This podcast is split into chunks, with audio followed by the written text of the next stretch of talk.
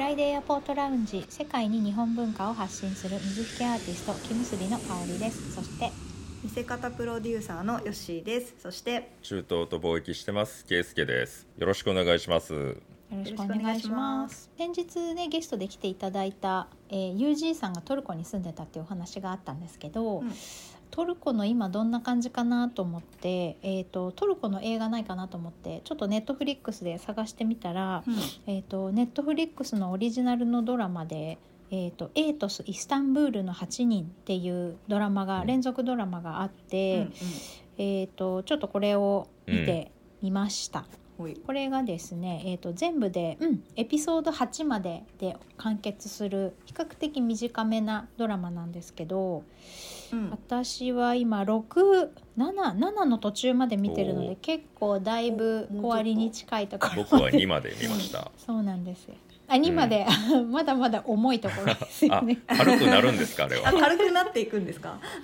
か軽くなるっていうか解決に解決の方向が見えてくる感じ、そうそう。1回目2回目はまだね。あのずっと暗雲が立ち込めて晴れる気配がないというかね。で すよね、はいそうなんですよ。でこの「エイトス・イスタンブールの8人」っていう映画は、えー、と2020年に公開になってるドラマで、舞台が多分2018年19年ぐらいのトルコなんですね。最近ですね新しいですね本当最近なんです。ねえねうん。で現代のイスタンブールトルコの首都ですねイスタンブールでさまざまな社会的背景を持つ人々の人生が交差それぞれが光や闇を心に抱えかけ離れた人生を歩む中その運命が絡み合っていくっていう感じで、であのメインになっている家庭の中にいる女性が、あの保守的な、えー、とイスラム教徒の女性なんですね。でなんかすごくあの失神をする機会が気を失っちゃう機会が多いので 一度病院に行きなさいって言われて、行った先が、うんとまあ、いつもの病院だったんですけど、そこで、えー、と心療内科にかかってセラピーを受けた方がいいですよっていうふうに言われて。行った先の、えー、とセラピストの先生はあのー基本的には、えー、とトルコ人なんですけど、あのー自分が育った家庭もお母さんもヒジャブしないし、えー、とそのヒジャブをする女性に対して保守的だっていう意味で嫌悪感を感じてるタイプのお母さんなんですね。で一人娘でそういう家庭で育った人が、えー、とそのセラピストの先生なんですよ。なのでヒジャブをかぶった彼女がその、えー、とヒジャブをかぶらない家庭で育った先生のところにセラピーを受けに行ったことで、あヒジャブかぶった女性が来たっていう嫌悪感を抱いちゃうんですね。うん。彼女自身がそうなんですよ。あのさ差別的な感情を持っちゃって。うん。でそういうでそのセラピストの先生はあのアメリカの方でこう診療あの心療内科の勉強をいろいろして、えー、とそういうこうなんていうんですかね開かれた感じのあの環境で育ってきたのもあって、でそのそれでその後トルコに戻ってきて仕事を始めてるんですけど、そのなんかその保守的な考え方もあのイスラム教のすごく保守的な考え方も受け入れられないし彼女がヒジャブかぶってることでさらに受け入れられないっていう感じで、そういう差別意識にすごくこうなんていうんですかね自分を恥じ恥じるというか心療内科医としてこういう感情を抱いていいんだろうかみたいなことをうん。悩んだりとか、うん。そういうところがすごく強くって、うんでその心療内科の先生は自分のメンタルのためにさらに別の心療内科医にかかる。ん。です、だからその 差別してるっていうことがなんか自覚があってで、うん。それでちょっとこう自分自身でもどうにもならないみたいな感じですよね。そうなんですよね。うん。そう湧いてきちゃう感情の処理がわからないみたいな、うん。うんうんどう向き合ったらいいのかわからないっていうことを吐き出しに、ん。心療内科医の友達のところにセラピーを受けに行くっていうリズムがあって、なんだこのリズムはと思いながら見てるんですけどでその相談しに行った先の方も自分の実家はあのすごく敬虔なイスラム教徒のファミリーの家の出なんですね。でも自分はあのちゃんとその医療を受けることであの好転していくっていう症状が好転していく症状っていうものがあるから祈りだけでは、あの乗り越えられない病気っていうものがあるっていうふうに分かっているので、あのそういう医療行為っていうものを肯定的に捉えていて別に自分の、えー、と母や、えーご家族はヒジャブをつけてるのでヒジャブに対して、うん。あの偏見はないうんうんうん。ですけど、そのまあだんだん出てくるんですけど、あの彼女のお家もやっぱりあの彼女だけがせ西洋医学を取り入れてることに、取り入れることに対して前向きなだけであって、えー、と他の家族はあのこう祈ってはい。あの祈って治すっていうかその神のご加護っていう感じで、自分が病気になったことを受け入れるっていう形であの対処していくことを良しとしているので、西洋医学を受け入れられないお家なんですよね。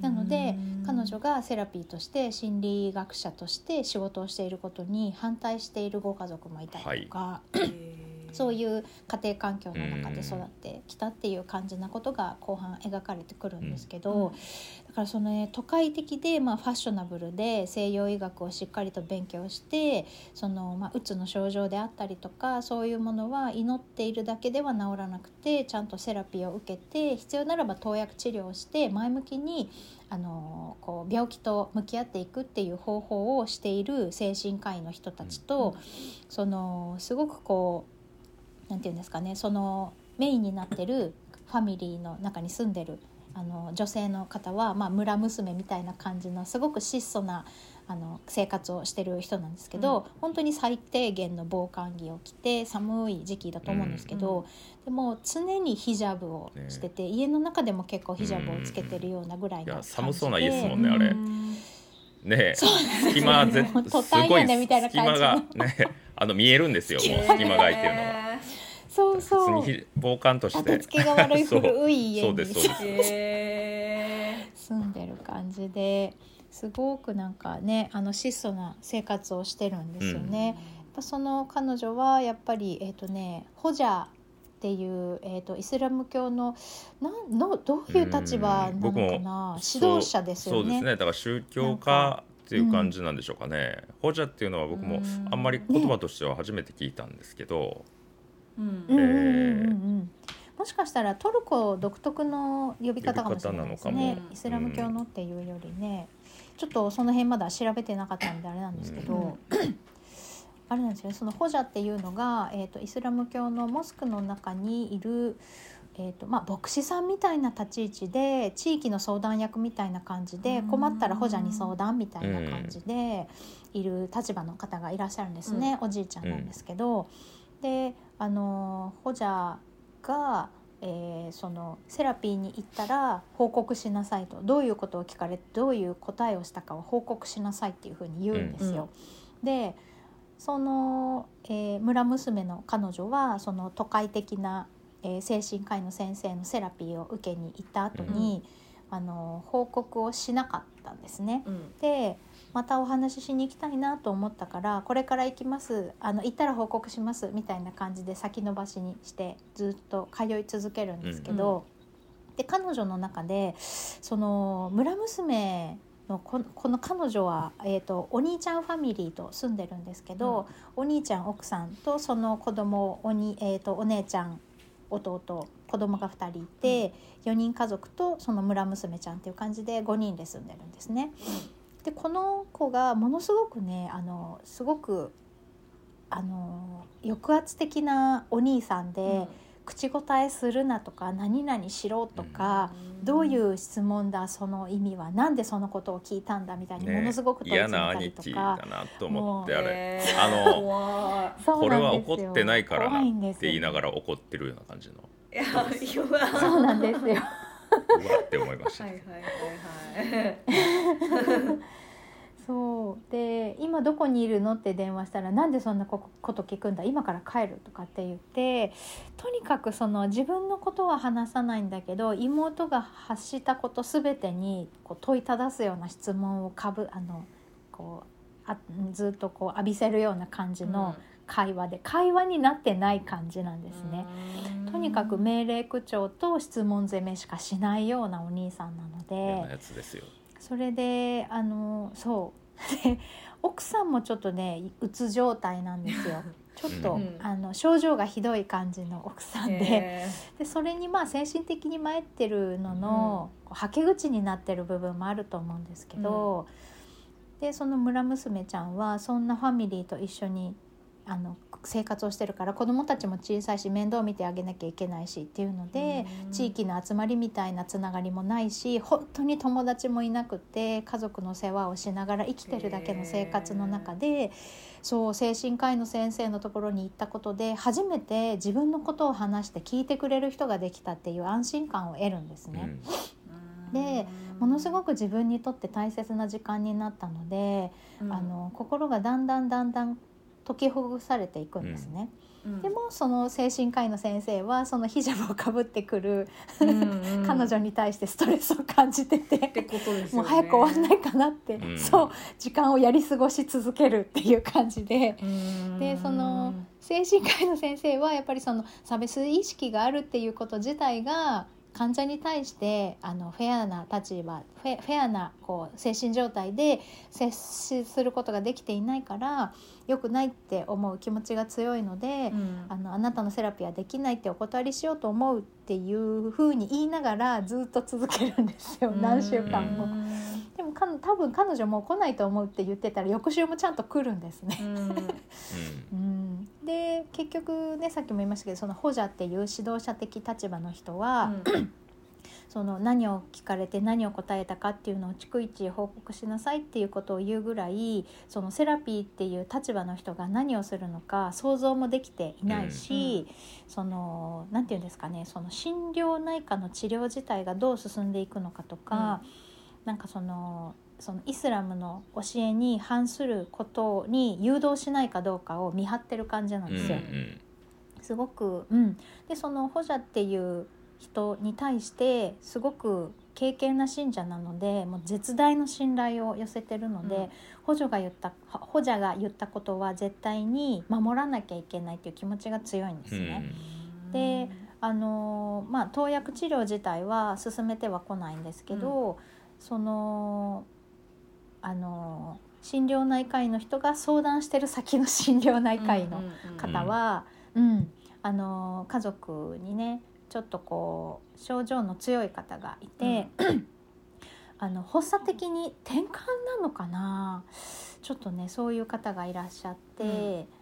あのしなん痙攣が起こったりとか、それって祈れば治るっていうことではないので、あの投薬治療をちゃんとしないといけないっていうことを言ってったりとかするんですけど、やっぱりその家族が割れてくんですよね。その投薬治療をすることに対して。うん。もう絶対反対の家族と、これはもう病気なんだからちゃんと向き合って治さなきゃいけないっていうそういう西洋医学をちゃんと勉強したっていう彼女がものすごく割れるっていうことがあったりとか。なのでこの、まあ、2000年を超えて2020年超えてこの時代にあってもすごくこう敬虔な信者の人には受け入れられないそういうこう西洋的な考え方と、ちゃんとこう世界を見て西洋的な考え方でもその取り入れることで健康を維持できるって思う人たちのその溝というか、埋まらないい溝がすごく丁寧に描かれてて、でなんかあの日本映画って間をすごく大事にするじゃないですか。そうですね。すごくこう無言で景色だけをずーっと映しててうん。それを心情に乗せるみたいな風景が出てきたりとか。そんな感じですね。なんかねそういううん。ね、そういう作りに似てうるん。沈黙がすごく長いんですよね。うん。でその一番最初のセラピーの時のシーンも、えー、と本当に初めましてで入った時から、部屋を出ていくまでをずーっとノンストップでそうそう。結構だからカットなそうそうそう。あのカメラずっと回しっぱなしなんかやってるようなそう。あの、完全に治療を見てる撮り方が多くて。そう。止まってる時あるんですよ無言で。だからこれあれ俺今なんかストリーミング止まってんのかなって思って。最 初ぐるぐるそうそうぐるぐる回ってる ででも全然大丈夫です、うん、そうういう、ね、そういうなんかこうピリッとした沈黙をずーっと映し続けるっていうそうですね。なんか見てしまうんですよねそれでも。見てしまうんですよーそう。そう引き込まれる空気感を大事にする監督で、うん。ちょっとこの監督そうそのピリピリ感をずっと映し続けるから重いんですけど、うん。見ちゃうんですよね、そう決して 引き込まれる。明るいムードのうん。あの話ではないですね2話目までですけど僕うん。の場合は。いやでもさっき言ってたそのねあの西洋医学とそれを信じられない人たちっていうのが、まあなんかトルコだしそのイスラム教っていうふう、うん。教のと、えー西洋医学みたいな対比で見られますけど、まあでも日本でもうん。近いようなことはあるような気はしますけどね。なんか重い病気にかかった時の、うん。あの身の振り方っていうか。うん。あー。うん。まあなんかそうですよね。だからちゃんとこう西洋医療今の、えー現代医療を信じて任せようっていう人とちょっと代替医療の方にうん。行く人とかもいますしね、うん。うんうんうんそこはまあね。一本化されてないのは日本もそうあるのかなというふうに見てて思いましたね。うんうんうんうんまあ、医療に限らずねそうですけどね。うん。そうだからすごくなんかその宗教的なあの生活との密着感とか、そのイスタンブールも結局まああの多多民族というかね、いろんな人たちが住んでいたりだいぶ都会な場所なんですけど、そういうことがまあ日常的に当たり前にあるっていうのがすごく見えるあのドラマだったなと思ってて。うん。そうですねだからまあイスラム教あの、まあ、キリスト教もじゃあ一神教じゃねえかとユダヤもそうだし、うん。えー多分同じよううんうなん感じはあるはずなんですけどやっぱりイスラム教の方が、うんその宗教色が強く見えるじゃないですか。あのうん。日本から見るとね。そうですね。それだけあのお祈りお祈りとかねそうそうそう。食事とかね結構決まりが強い分ね、うん。宗教色がすごく出ますよね。そうですね。だから決まりがあの強いというよりはもう生活の一部になってしまってるっていうか、うん。うんクリスチャンの人でももちろんそうなんでしょうけどやっぱりまあ日曜日に教会うにん。行くっていうことが、をクリアしてればっていうところそういう人もいるでしょう まあ極極端に言えば。でもイスラム教徒の場合も、うん。もちろんそれぐらいの軽さの人もいるんだけど、えーうん。やっぱりうん。礼拝っていうのが1日に5回入ってきて、ううん。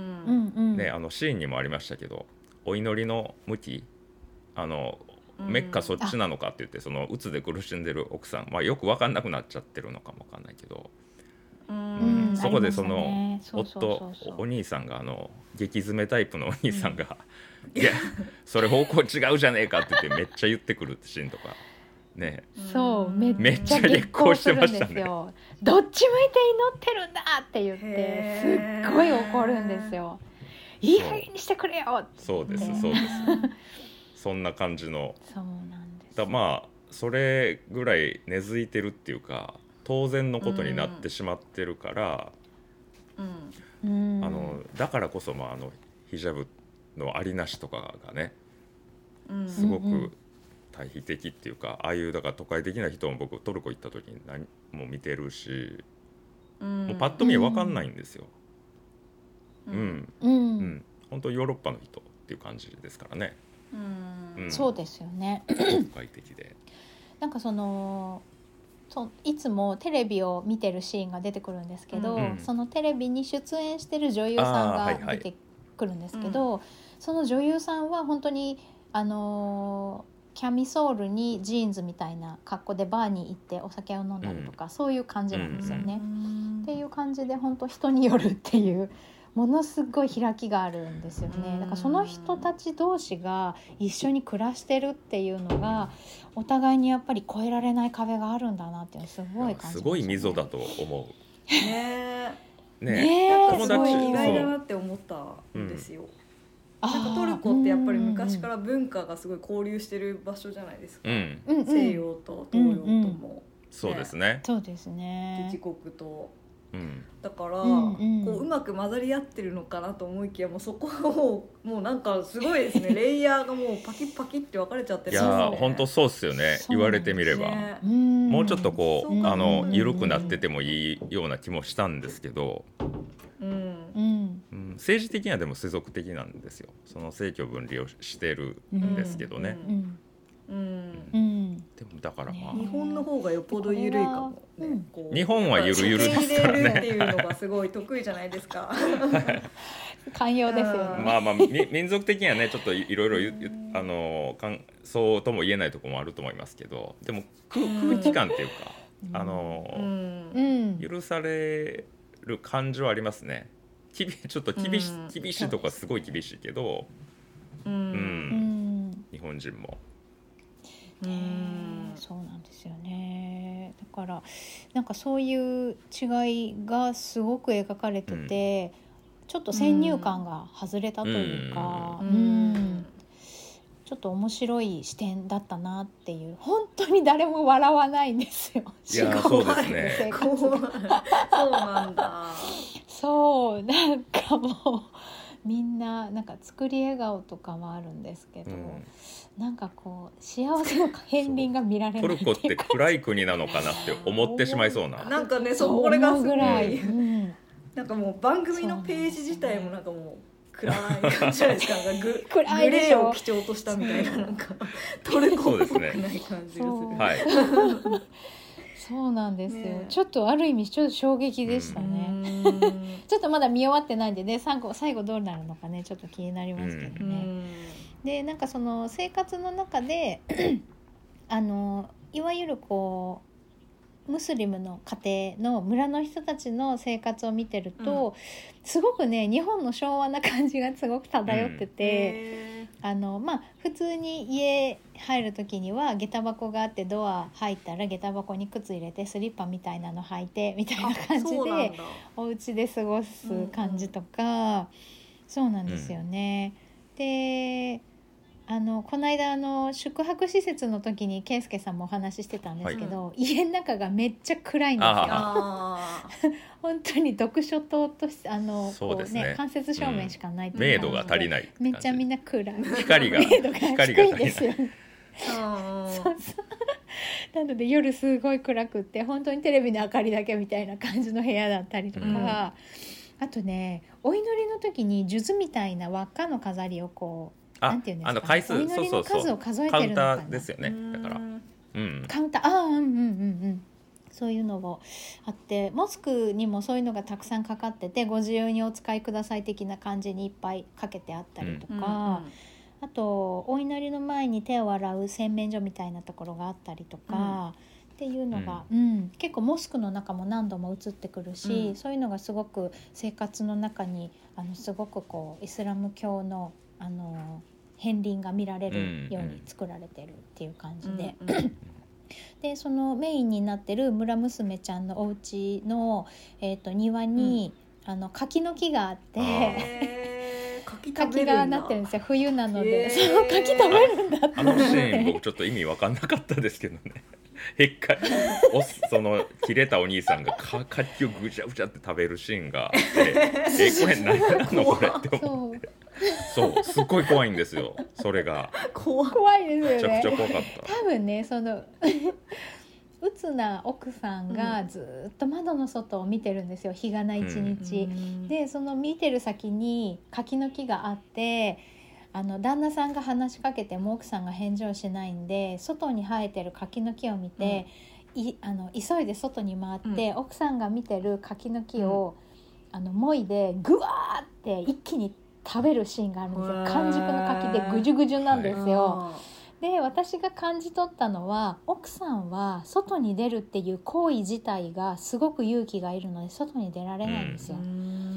もううつ症状がひどいので、で 特に冬って日照時間が低いからうつの人ってうつ症状がすごく出ちゃうんですね。でそういう時に外に行って柿を目の前で食べるっていうことをこれ見よがしにするっていうのがすごく彼の彼にとって彼女に対してのどうだ？っていうドヤなんですそう。よ。ですっごい怒るんですよね、うん。その奥さんが、うん。そうなんですよ。ううんんうんうん。あうん。その後に。そう。そうそう。そう。闇？闇？闇。闇がそう。みんな闇なの。ちょっとあのそうですね。うん。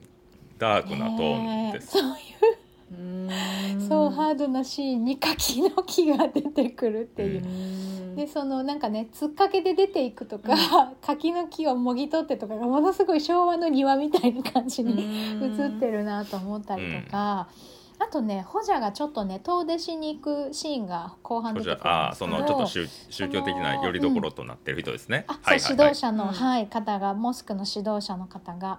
でそのホジャがあの奥さんと遠出車で遠出するんですけどうん。その時にみ 奥さんがみかんむいて食べるってやって本当に日本で なんかそう、うん。あのね年末とかに車で家族で帰省する時にあ運転してる、みかんてってね。お父さんにみかん。食べるってやるのと同じ感じだなと思ってそうなんかほのぼのしちゃうシーンがあったりとか。うんなんかなんかこう昭和の日本を感じる 風景が村にはあるなって思って、うんそれをねすごくなんかわざわざメモ取るぐらい私の中でちょっと 印象的でした。ったねへーうん。みかんも食べるんだ、まあ すごい意外なんだけど。そうなんですよ。そう。全てが意外。ああなんか全然食生活がかけ離れてるイメージがこの前のねユージェイハさんの話もそうですけど。そう。そうそうそうそうあそう。うん。確かにね、もうみかんと柿食べてたらもうね日本と変わんないじゃんぐらいの感じで思ってますねえ。もう2個で確定しました多ね分その イスタンブールの8人なのでそう郊外の村ではあるんですけどイスタンブール、まあイスタンブールがちょっとどのぐらいの広さなのか私もよく分かってないんですけど、もしかしたらねシーズンがちょっと冬に傾いてきてちょっと遠出したりもしかしてそのフレッシュなあのフルーツが売ってるようなところに行けばね柿とかみかんとか 食べれるのかもしれないなとま思って、あでも柿は多うん分 結ぜひ構 UG さんに。産地じゃないですかね、あっちの方ってあそうなんだ。そうそう。そうなんだ、まあ知らなかった。あの中央アジアの方とかって柿多かったような気がしますけどね。へえ、あ、うん。そうなんですね、うん。知らなかった。そっか。じゃあね少しでも日本の味をねフレッシュな はい日本のはい味を UG さんが楽しめる楽しめるといいな、と思って。友人に思いを馳せながら見ましたね今回違う意味の闇ですよね。ね。このドラマはね。うん。ちょっとねある意味最後まで見ないと誰も報われなくて悲しいから、うん。ちょっとハッピーエンドで終わるといいなって思いながら、うん。僕もだから2回目なんですけど全然先がまだ見えなくて、うん。普通1話目で、うん。あの面白いかなどうかなっていうのが分かると思うんですけど全然分かんなかったんですよ。はい。ですごい半端なとこで終わったんで、えこれはまあ、へーそうなんですエピソード2もちょっと見てみようかなと思ってそう見てみようかなとは思うんですよね。わかんないなやめるかってはならない感じがすごい不思議な空気感何とも言えない。そうなんですよ、うん。なんかね、うん。うん。まだだからでね評価できないけど僕は。そう、んうん。そうネットフリックスのね評価ではね85%がね高評価なんですよ。じゃあ最後、うん。進んでいくとじゃあいいことがある。はい ねえ。あってほしい。いいことがあるのかあってほしいですけど 問題提起で終ちょっわるのか。と報われてほしいなって思って。ちょっと、ねちょっと誰かしら救われて全員不幸な感じがしてね今のところ。うん。ねえ。ああともう一個気になったことがあるんですけどはい、はい。なんかやっぱそうやって精神じゃあ心療内科の先生うん。一、人目の方かな？直接村娘ちゃんがかかってる先生は、うん。やっぱり態度では出ないんですか？冷たくならないんですか？あー、うん。えっ、となんかねそれをうまく空気感で伝えてるんですよ。受け入れられてなくってどういう返しをするのが正解なのかしらって頭の中で考えてるうん。無言の間があるんですうよね。ん。それがすごく表情もピリピリ感を誘ってる、仮面みたいなうん表情で、硬直したそう。う。ん。硬直した笑顔なんですよ。でも相手がちょっとあの敏感な部分にうん。わざと話題を振ってるような感じでもうちょっとしたくないって思わせたいのかなっていう、う。うん。うん。あえてそういうのを。なんでそういうことを何度も聞くんですか、うんっていう質問をされるぐらい同じことを何度も質問したでりとか。もその村娘ちゃんもでね自分が嫌われて。あの、うん、なんていうか頭がいいのか分かんないですけどちゃんと答えないんですよ、うん。質問されてんのに普通に別の話題で質問返したりとかちょっと見ててだからイライラしてたんですけどね僕もあそうなんだ。そうそうそう。えすなんかなんなんだとこのやり取りは。でもめちゃくちゃリアルだなって思って。そう。噛み合わんずーっとね噛み合わずに進んでいくセラピーっていう。へだからー脚本がなんかすごい。心を開きたくないんですそうそうそう。よですねね。うん。うん。最初は初めて人生で初めて経験するセラピーなので、私はいつまでここに座ってればいいんですか？うん。みたいな、うんうんうんおしゃべりしましょう。何を話したらいいんですか？いつまで続くんですか、うん。みたいな感じで。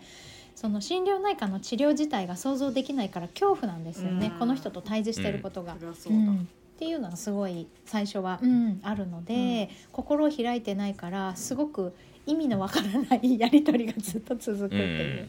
感じが強い。そうですね。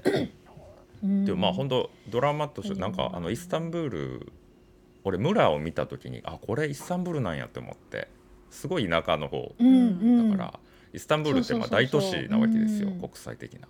うん。うんうん、まあでも東京とかにも片田舎もあるしそうそう、まあね。そんな感じなのかなと思って見てましたけどね。だから都内だけのドラマではないです、シティドラマじゃなくて、うん。うん、多分そういう田うん都市部と田舎とあとだから世俗としそういうあのーイスラム教徒のちょっと濃い人たちとか。